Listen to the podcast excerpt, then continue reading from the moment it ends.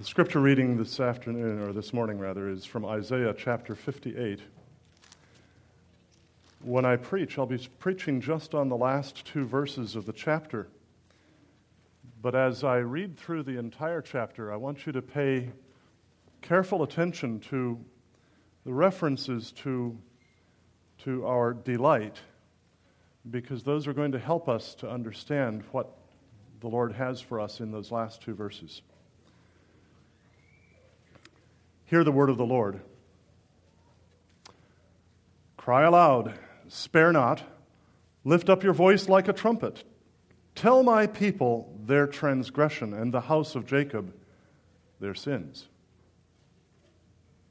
Yet they seek me daily and delight to know mine ways, as a nation that did righteousness and did not forsake the ordinance of their God.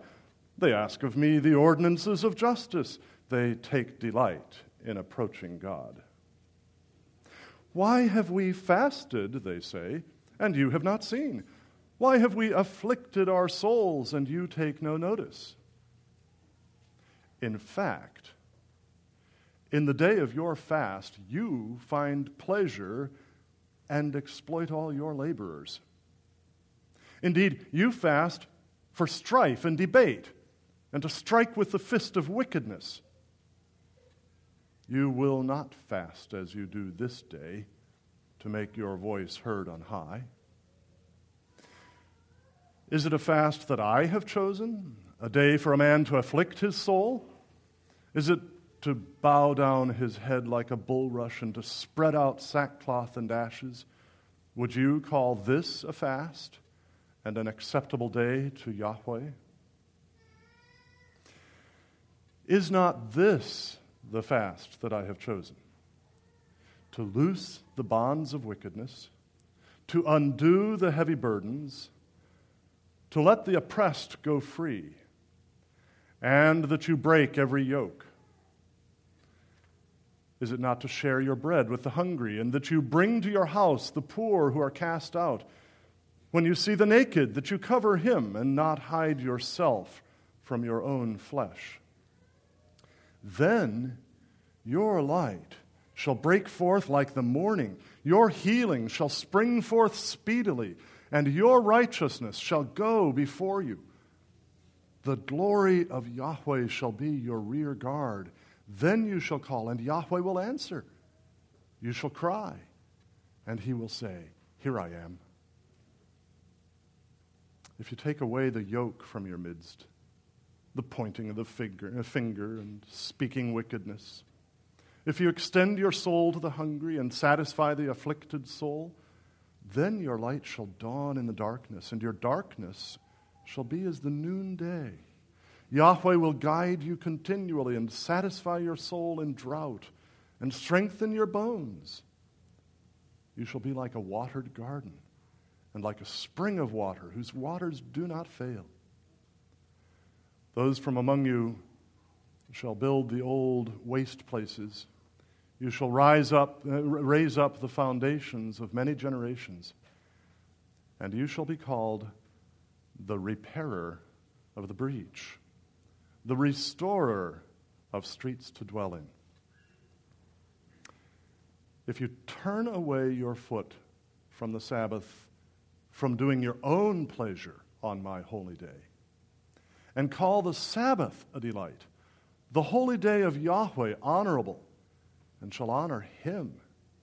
Not doing your own ways and not finding your own pleasure, nor speaking your own words, then you shall delight yourself in Yahweh, and I will cause you to ride on the high hills of the earth and feed you with the heritage of Jacob your father. The mouth of Yahweh has spoken.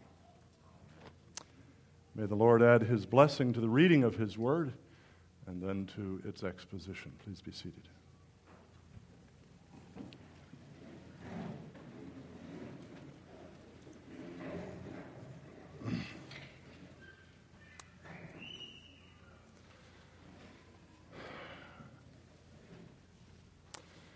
We will be focusing in this sermon on the last two verses there. But there are some introductory thoughts that I'd like to share with you. Early in our marriage, with a growing family of infants, toddlers, and young children from whom we rarely took a break, my wife Debbie and I established something of a tradition. Our anniversary was the day to get away, to be away by ourselves, to have the delightful, romantic time of going to Target and finding turtlenecks to get the kids ready for winter. Sometimes we also had dinner alone together, but that wasn't very common. Hey, we're at Target. Must be our anniversary. That kind of became our theme. But through all these 20, 28 years, what we've wanted most to do on our anniversaries was just to spend time enjoying each other. In the early years, getting to know each other better. And as time went on, remembering together the blessings of our past. Our anniversaries could have been more delightful had we been able every year to clear everything else off our schedules and devote the time entirely to each other. Some years we achieved that pretty well, but not many. Most of the time, other obligations crowded in on us, and some anniversaries were tarnished with unwanted intrusions. The fault has been mine. I should have carefully marked off each day and kept business and other concerns from encroaching on it. I should have dedicated myself to making the day thoroughly enjoyable for my beloved bride. In recent years, I've done better, but in the earlier years of our marriage, I often fell far short of that. Did you know that Old Testament law actually provided for something much like that. Not just one day in a year, but for every day through an entire year. And I'm not talking about the sabbatical year. Listen to Deuteronomy 24 5. When a man has taken a new wife, he shall not go out to war or be charged with any business. He shall be free at home one year and bring happiness to his wife whom he has taken. Think about that for a minute. The newlywed man is forbidden to go out to war, and indeed, no business obligations are to be laid upon him. He is to be at home with his bride for the sole purpose of bringing happiness to her. That is to be his focus for an entire year to make his bride happy. Wives, think back on your first year of marriage. Would you have appreciated if your groom had set aside all business and spent every day focused on making you happy, whatever that meant? I tell you, in the first year of my marriage, I began a brand new job, and I was away from about 7 o'clock every morning to about 7 o'clock every evening. And my dear wife, in this brand new city to which we had just moved, found herself largely abandoned. And it was a terrible year for her. That wasn't the way the Lord designed things. But think suppose that your husband had done all the dishes in that first year. Or all the vacuuming, or mopping, or laundry, or all four of those, right? Suppose he had made sure to spend time in prayer and reading the scriptures with you every morning and evening, and maybe even at noon too. Or had simply sat down to listen to you for as long as you wanted to talk.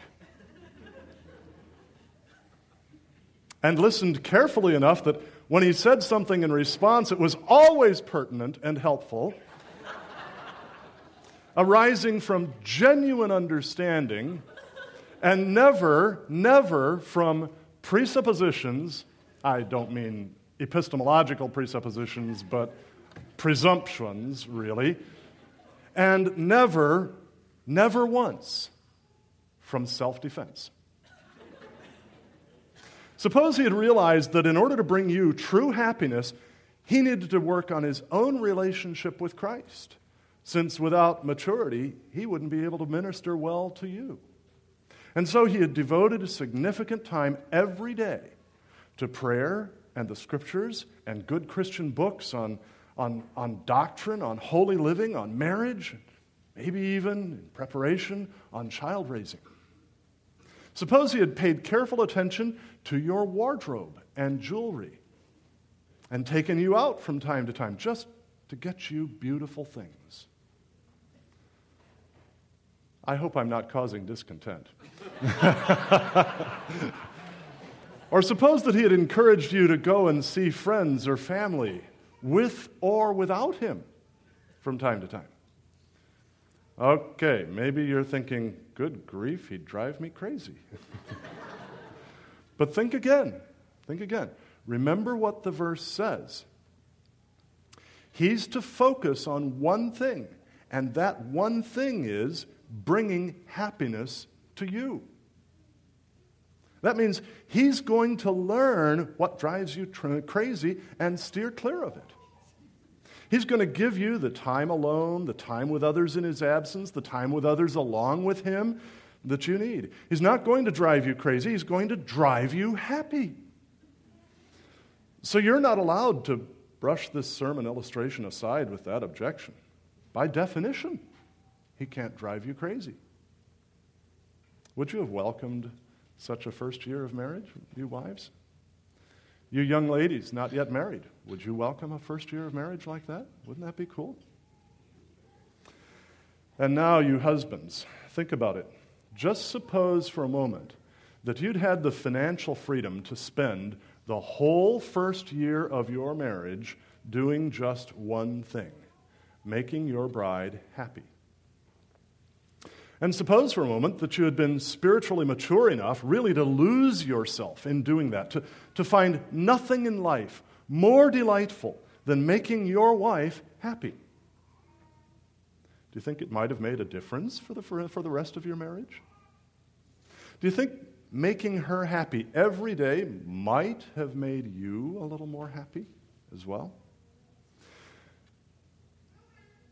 Do you think it might have helped the two of you to to be better lovers, better parents, better friends, not just to each other, but to other people in your church and in your neighborhood, even at work, later at work.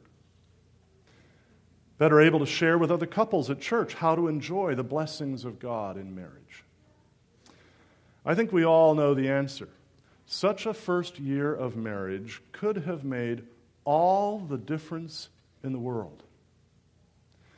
Now, I want you to think about an imaginary couple, George and Charlotte. Imagine for a moment that a month or two before their wedding, God had sent some very wealthy person to them, and he had said, George, Charlotte, I want to see your marriage get off to a good start. So here, here is my signed and sworn promise, notarized right here, see? To pay all your expenses, not just for necessities, but for whatever you want to do that's godly and enjoyable for the first year. And to ensure that George has a good job starting the first day after your uh, first anniversary. George, all you have to do is take this promissory note and sign it, and you'll have immediate use for a full year after, the, uh, after your wedding day of my bank account and credit cards. All I ask is that you spend that whole year making your wife happy. I understand it's pretty far fetched. But go along with me here. Use your imagination. This man has just told George he's going to cover all his costs for the first year of the marriage, and he's set down only one condition George has to commit to spending the entire year making Charlotte happy. Now, wouldn't you think it pretty strange if George responded, You know, I don't like that restriction. I want to do my own thing, serve myself, make myself happy. Sure, I'll, I'll take the money if you want to give it to me, but it's oppressive and legalistic for you to insist that I spend the year making Charlotte happy. Or think back on the Israelite groom. He's about to marry the girl of his dreams, and then somebody reminds him, hey, Shmuel, Remember Deuteronomy 24 5. You aren't to go out to battle. Nobody can saddle you with any business for a whole year. You have to spend the whole year, first year just making Hannah happy. Do you think Shmuel would have responded, You can't be, you can't be serious. Forget it. You don't really think God would put the burden on me of spending a whole year relaxing with my wife and making her happy, do you? Hey, I want to go out to war. I want to march for hours every day in heat and dust and just be around other hot, sweaty, smelly, tired, grumbling men. I want to I want to get into fights and get splattered with other men's blood and guts and itch and stink for days before I get a chance to wash. I want to get knocked out by clubs, have my arm broken, maybe get an arrow through my thigh. I want to pine away for home and long for Hannah, but not be able to have her. And when I'm not away at war, I want to be wearing myself out working 12 hour days, digging, planting, cultivating, harvesting, building fences and barns, carrying bundles of sheaves to market. And I want to get killed in battle before I ever get a chance to come back and raise a family. Is that how you think Shmuel would have responded? of course not. That law in Deuteronomy 24 5 offered newlyweds the chance of a lifetime to start their marriages off with consummate joy and happiness. And no bride and groom in their right minds would have balked at it. Some might have had a hard time making it work out financially, although I bet the common practice of a bride's parents giving the couple a large gift at the start of the marriage helped. But however difficult it might have been for them to make it happen, I can't imagine a couple's having turned down the opportunity and protested that that law was oppressive. But, my brothers and sisters, Many of us Christians today do essentially that all our lives. We look at one of God's laws given us for our great blessing and happiness and say, I don't like it. It's oppressive. It's legalistic. I don't want to live that way. In fact, I'm going to do everything I can to figure out some way to show that the law doesn't apply to me. After all, it was given to the people of Israel, and Israel's not around anymore. Uh, surely it must have been part of the ceremonial law given to Israel as a church under age. The ceremonial law was fulfilled in Christ. The church has come of age, so that law no longer binds anybody. Or maybe it was part of the judicial law given to Israel as a body politic, and the church isn't a body politic anymore, so that law doesn't bind anybody. I just can't handle the the notion of having to take a bunch of time off from work to celebrate and make my wife and children happy. I'm not talking anymore about Deuteronomy 24 5 and the law requiring a groom to stay home with his wife and make her happy for a year. I'm talking about what God says in Isaiah 58 13 and 14. If you turn your foot from the Sabbath, from doing your pleasure on my holy day, and call the Sabbath a delight. The holy day of Yahweh honorable, and shall honor him, not doing your own ways, nor finding your own pleasure, nor speaking your own words, then you shall delight yourself in Yahweh. And I will cause you to ride on the high hills of the earth and feed you with the heritage of Jacob your father. The mouth of Yahweh has spoken. Can you doubt his word? Both laws make restrictions, and both contain the former implicitly and this one explicitly promises of great blessings to those who obey them. Let's, let's look at Isaiah 58, 13, and 14 backward, starting at its end. It ends with, The mouth of Yahweh has spoken. That's a guarantee. Remember the rich man in my illustration who gave George the promissory note signed and sworn and notarized? That's what this closing statement does. It's God's signature at the end of this marvelous promise, sworn and sealed. God keeps all his promises. Can you doubt what he promises here? And what does God promise to those to whom he gives this promissory note? He promises that they will delight in him, and he will cause them to ride on the high hills of the earth and feed on the heritage of Jacob. What is it? What is it to delight in the Lord? The Hebrew verb means to be soft, delicate, or dainty. In the form used here, it means to take even exquisite delight in something or someone. The word is associated with intensity or great magnitude of pleasure. This isn't just fleeting pleasure, it's not shallow pleasure. No, this is deep and intense and abiding pleasure. For instance, in Isaiah 13 22, palaces, palaces, which are always opulent, magnificent places, are called delightful. And in the passage we're looking at, in verse 13, Yahweh tells his people to call the Sabbath a delight, using the same adjective in, uh, that we find here. In Isaiah 66 11, the word denotes the delight a baby finds in the satisfaction and consolation of nursing at its mother's breast. That's the idea. The exact form of the verb in Isaiah 58:14 is, is an intensive middle, indicating intense action upon oneself. We might translate it take to yourself intense delight in Yahweh.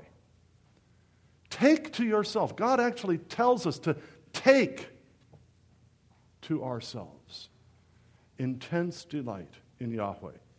It's the same verb we find in Psalm 37 4, that familiar voice that says, Delight yourself in Yahweh, and he will give you the desires of your heart. Do you find your desires often go unfulfilled? Our promise is that as we delight ourselves in the Lord, He gives us the desires of our hearts. Maybe we need to look at what we're delighting in. To delight in the Lord, then, is, is to experience intense, exquisite pleasure, happiness, and joy because of one's communion with Him. As Greenville Presbyterian Theological Seminary President Joey Pipa puts it, to take exquisite pleasure in the Lord is to be overwhelmed by His beauty and glory that are revealed in His attributes and work. To delight in God is to enjoy special communion and fellowship with Him, responding with gratitude and delight as He manifests His, his love to you. This communion is captured in the Song of Solomon by the emblem of a luxuriant garden adorned with beautiful foliage where God meets with you. Like the pleasure young lovers feel when they get together for the first time after a long separation such is the pleasure we're told God will give to those who use his Sabbath as he directs. God likens delighting him in, in him to our riding on the high hills of the earth and being fed with the heritage of Jacob. Well, it can be a little difficult for us so far removed in time and culture and geography from ancient Israel to grasp the significance of riding on the high hills of the earth. But it harkens back to how God in Deuteronomy 32, verses 13 and 14, described what he did when he delivered Israel from Egypt. He made him ride in the heights of the earth that he might eat the produce of the fields. He made him to draw honey from the rock and oil from the flinty rock, curds from the cattle and milk from the flock, with fat of lambs, and rams of the breed of Bashan, and goats with the choicest wheat. And you drank Listen to this language. And you drank wine, the blood of grapes. In Deuteronomy 33 29, we learn a little more of what was entailed in Israel's riding in the heights of the earth. Happy are you, O Israel! Who is like you? A people saved by Yahweh, the shield of your help and the sword of your majesty.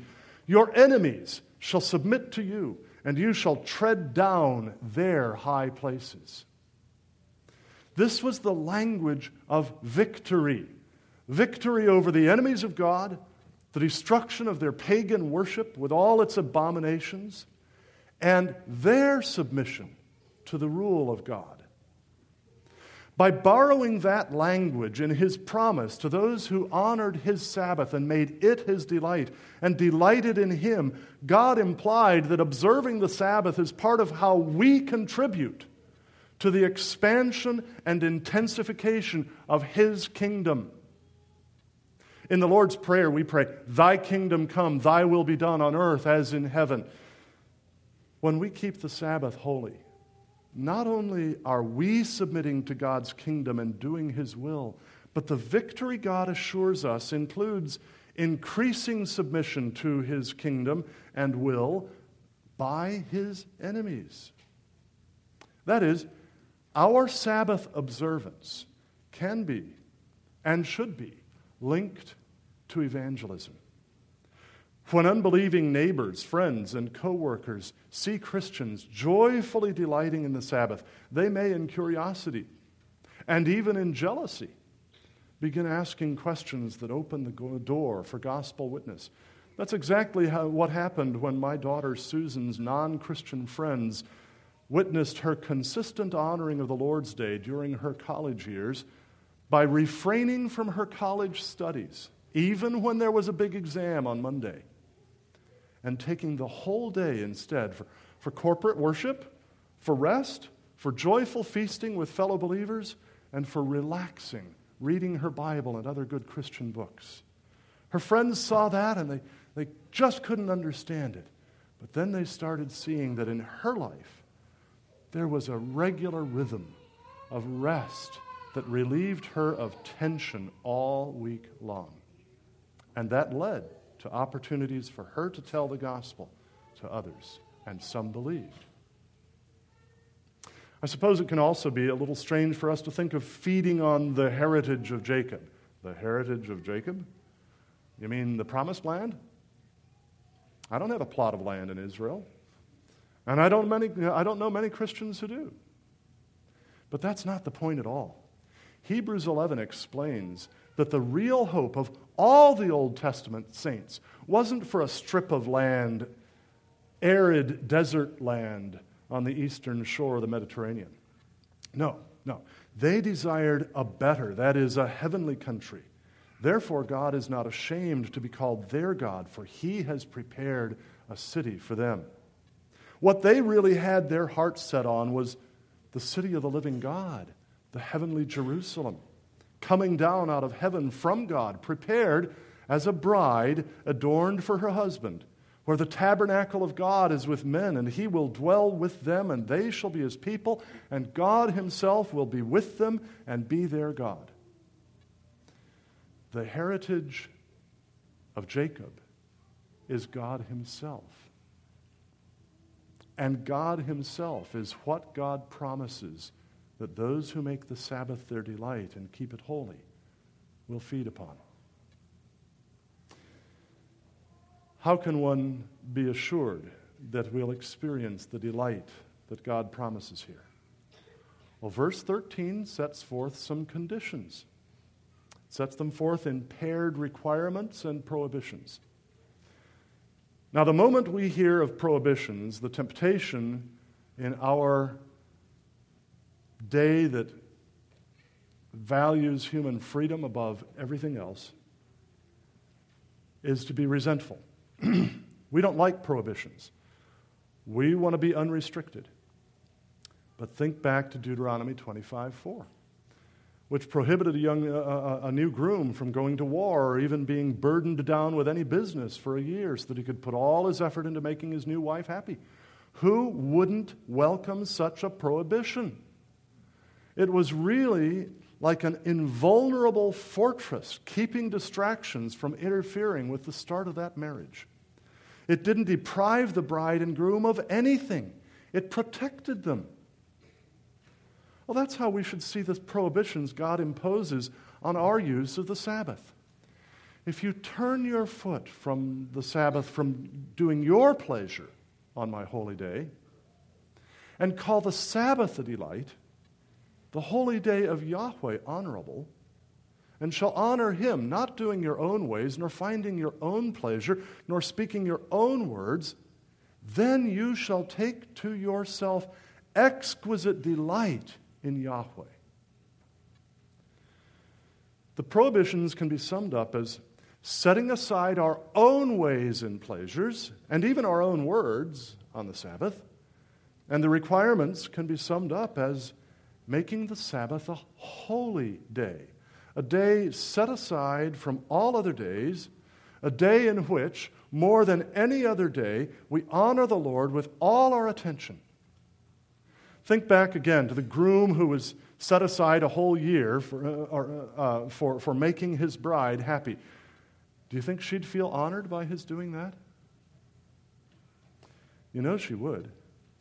Undivided attention is one of the greatest honors we can give to anyone. In the Old Testament, Pipa points out, God sanctified places, garments, altars, and other such things so that they might be dedicated, wholly focused on his worship. So, making the Sabbath a holy day means making it a day on which one refrains from activities common to all the other six days of the week and dedicates it to the worship of God so as to honor the Lord by our undivided attention to his day. To do things on the Sabbath that are common to other days when they aren't works of either necessity or, or mercy is to profane it to make it unholy. That is, to make it common, to make it a common day. Many people find the instruction to turn from doing their pleasure on the Sabbath confusing. How can the Sabbath be such a delight if on it I'm not allowed to do my pleasure? Well, the confusion is understandable, but it's actually pretty easily solved. God isn't against doing things from which we get pleasure so long as they don't violate his moral will expressed in the Ten Commandments of course, if we get pleasure from lying, cheating, stealing, committing adultery, or worshiping false gods, he forbids that. But if we get pleasure from making beautiful music, or running or swimming or painting or managing a business well or building fine furniture or cabinetry or cultivating a farm from which we can harvest an abundant crop, those and unaccountable, uh, uncountable other things are, are all fine. He encourages us to do such things and enjoy them Whatever your hand finds to do, do it with all your might. He tells us in Ecclesiastes 9:10. God isn't opposed to our doing things in which we take pleasure, but he wants us to set aside the Sabbath for particular pleasures. Pleasures we don't so easily obtain on the other six days of the week because our daily responsibilities distract us from these. Think back once more to the groom whom God restricted in Deuteronomy 24, 5, uh, 25 4. Now, because he's made in God's image to be creative and productive as God is, and to fight evil and protect the innocent as God does, that young groom should actually get pleasure from pursuing his vocation and even going to war if necessary to protect God's people from enemies. But that first year of marriage was to be set aside. In that year, he wasn't to pursue those other pleasures. He was to concentrate on just that one pleasure of making his wife happy. Now, do you think a new husband who did that, who really succeeded in making his wife happy all through that year, would himself go through the year moping around thinking, Boy, did I ever get the shaft? I can't go off to war, and so on. No, of course not. You and I both know that if he spent that year making her happy, he would be happy too. If rather than pursuing his own pleasure, uh, pleasure he pursued her pleasure, his pleasure would come too. It's the spiritual lesson we learn from Jesus when he says, Whoever desires to save his life will lose it, but whoever loses his life for my sake will find it, will save it. That's the way it is here in Isaiah 58. God's prohibition of pursuing our own pleasures on the Sabbath doesn't mean the Sabbath becomes a dreary, sad, dark day. It doesn't mean God doesn't want us to have pleasure. It means He wants it to become the day of our greatest pleasure. Because in it we find the greatest delight in the object of our greatest worship and love and gratitude.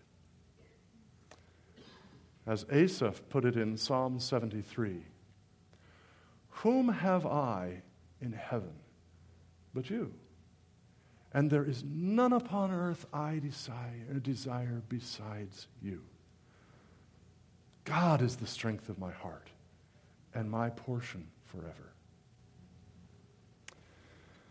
On the Sabbath, we avoid the activities, even the pleasures, common to the other six days of the week, not because they're bad in themselves, and not because we're ascetics who think somehow we get closer to God by torturing ourselves, but because we don't want them, good as they are, interfering with our drawing nearer to God and experiencing that exquisite delight that comes from knowing Him better and better and better and better, week in and week out for a lifetime. All this should make it clear why, if we are to abide by the instructions here in Isaiah 58 13 and 14, we mustn't fall into the trap of thinking it's enough just to set aside an hour or two on Sunday mornings for worship. Neither in the fourth commandment nor here in Isaiah 58 do we encounter the word morning or evening or hour. What we are told to sanctify to keep holy, to set apart from all other days, is the Sabbath day. Through the whole day, we set aside all our ordinary pleasures, not to deprive ourselves, but to dive into the deepest, purest, greatest pleasure there is the pleasure of knowing, loving, enjoying, taking delight in, worshiping, adoring, praising, and communing with our blessed King and Savior. As the Jews celebrated the Sabbath on the last day of the week, looking back at God's finished creation and their deliverance from Egypt, being created as a new nation, and forward at the promised Messiah and eternal rest to come, so we celebrate the Sabbath on the first day of the week, looking back on the finished work of Christ on the cross, crowned by his resurrection, by which he accomplished his new creation, the church and looking forward at Christ's return and our entry into that eternal rest in the new heaven and new earth. Now, let me address one last matter before I conclude. Is the Sabbath commandment restricted to the Old Covenant? Wasn't it a sign of God's special covenant with Israel? And doesn't that mean it doesn't obligate anyone now? Joey Pipa answers this objection well, I think, in his book, The Lord's Day. We do not use this line of reasoning with the wonderful things the Old Testament says about marriage or the place of our children in the covenant. Why use it here? The moral and spiritual commands, as well as many of the Old Testament promises, apply to us. And we may not dismiss a threat or promise simply because it's found in the Old Testament. Among other things, we consider the context of the promise when seeking to determine how it applies. This entire section of Isaiah refers ultimately to Jesus Christ and to the covenant people. The section begins with the famous promise of the suffering servant in Isaiah chapter 53. In chapter 54, the prophet assures the church of its worldwide outreach. In chapter 55, he calls sinners to repentance. All of this material refers to the New Testament era. In chapter 56, God begins to relate the Sabbath to the New Testament people. He says in verses 2 through 5, How blessed is the man who does this, and the Son of Man who takes hold of it, who keeps from profaning the Sabbath, and keeps his hand from doing any evil. Let not the foreigner who has joined himself to Yahweh say, Yahweh will surely separate me from this people. Neither let the eunuch say, Behold, I am a dry tree. For thus says Yahweh, To the eunuchs who keep my Sabbaths, and choose what pleases me, and hold fast my covenant, to them I will give in my house and within my walls a memorial. Now, how do we know that this applies to the New Testament era? Because only in the gospel era can a eunuch enjoy the privileges promised here.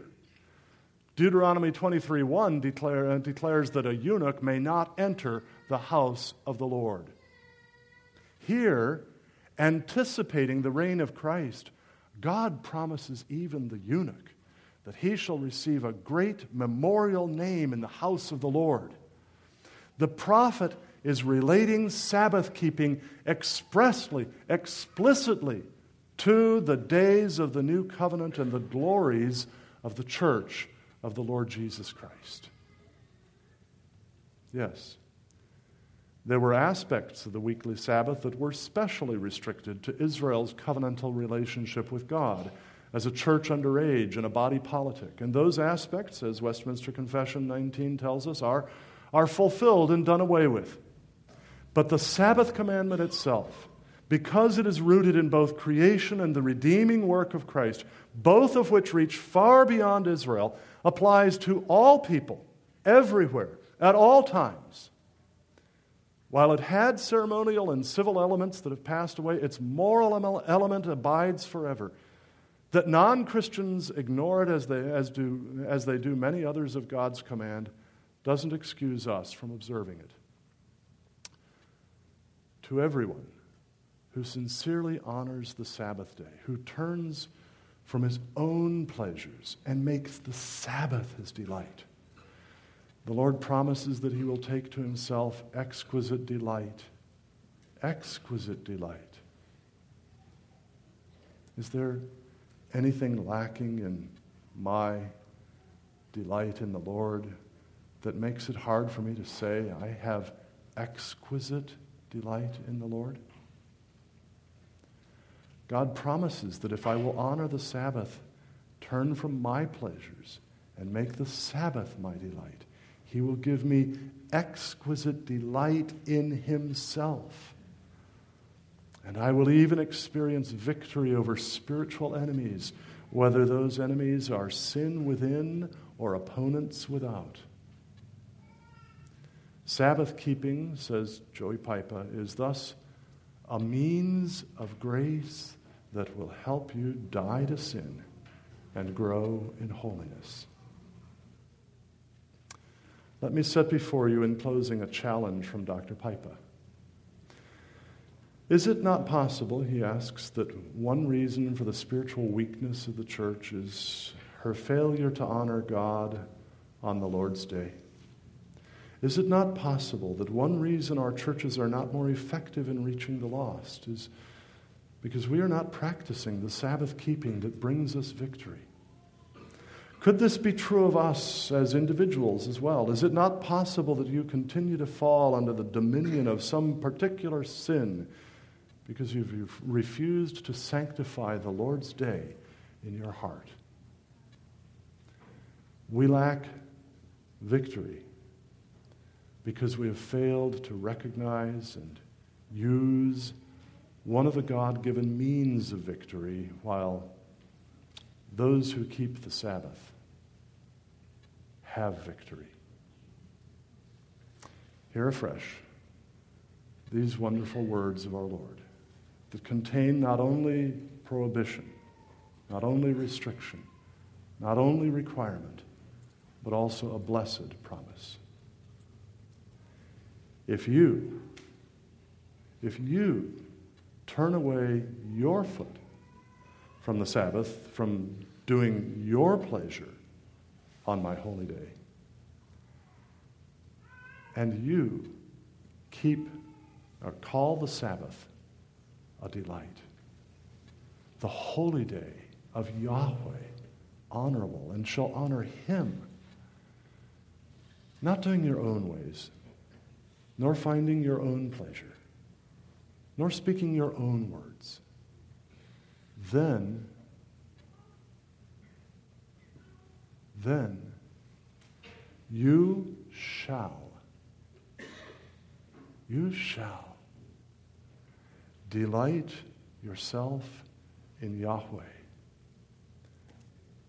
And I will cause you to ride on the high hills of the earth and feed you with the heritage of Jacob your father. And how sure can you be of that? The mouth of Yahweh has spoken. Just pray.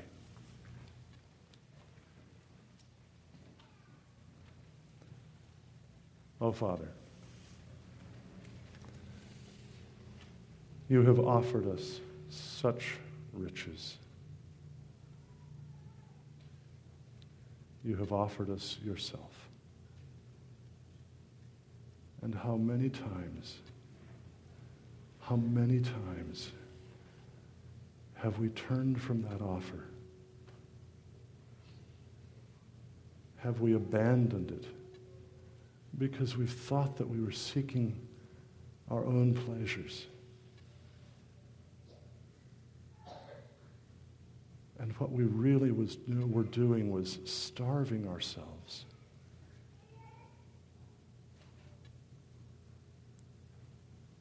Father, we, we praise you. We thank you for your forgiveness. We thank you for your mercy. We thank you that despite all of our turning from you, you, you keep giving yourself to us.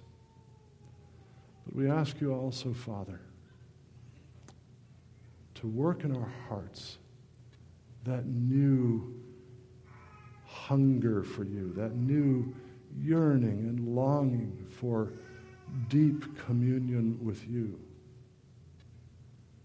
that would lead to our joyfully setting aside all of our other pleasures on the Lord's day and spending that whole day celebrating celebrating your goodness tasting and seeing that the Lord is good, beholding the beauty of the Lord, and doing so in the blessed fellowship of our brothers and sisters in Christ, enjoying your good gifts of food as you call us together to feast with you.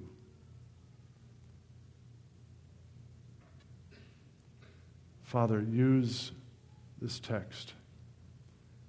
And use, use such exposition of it as I have given, I pray, to bring great joy into all our lives. And this I do pray in the blessed name of our Lord Jesus Christ, who is Sabbath to us. Amen.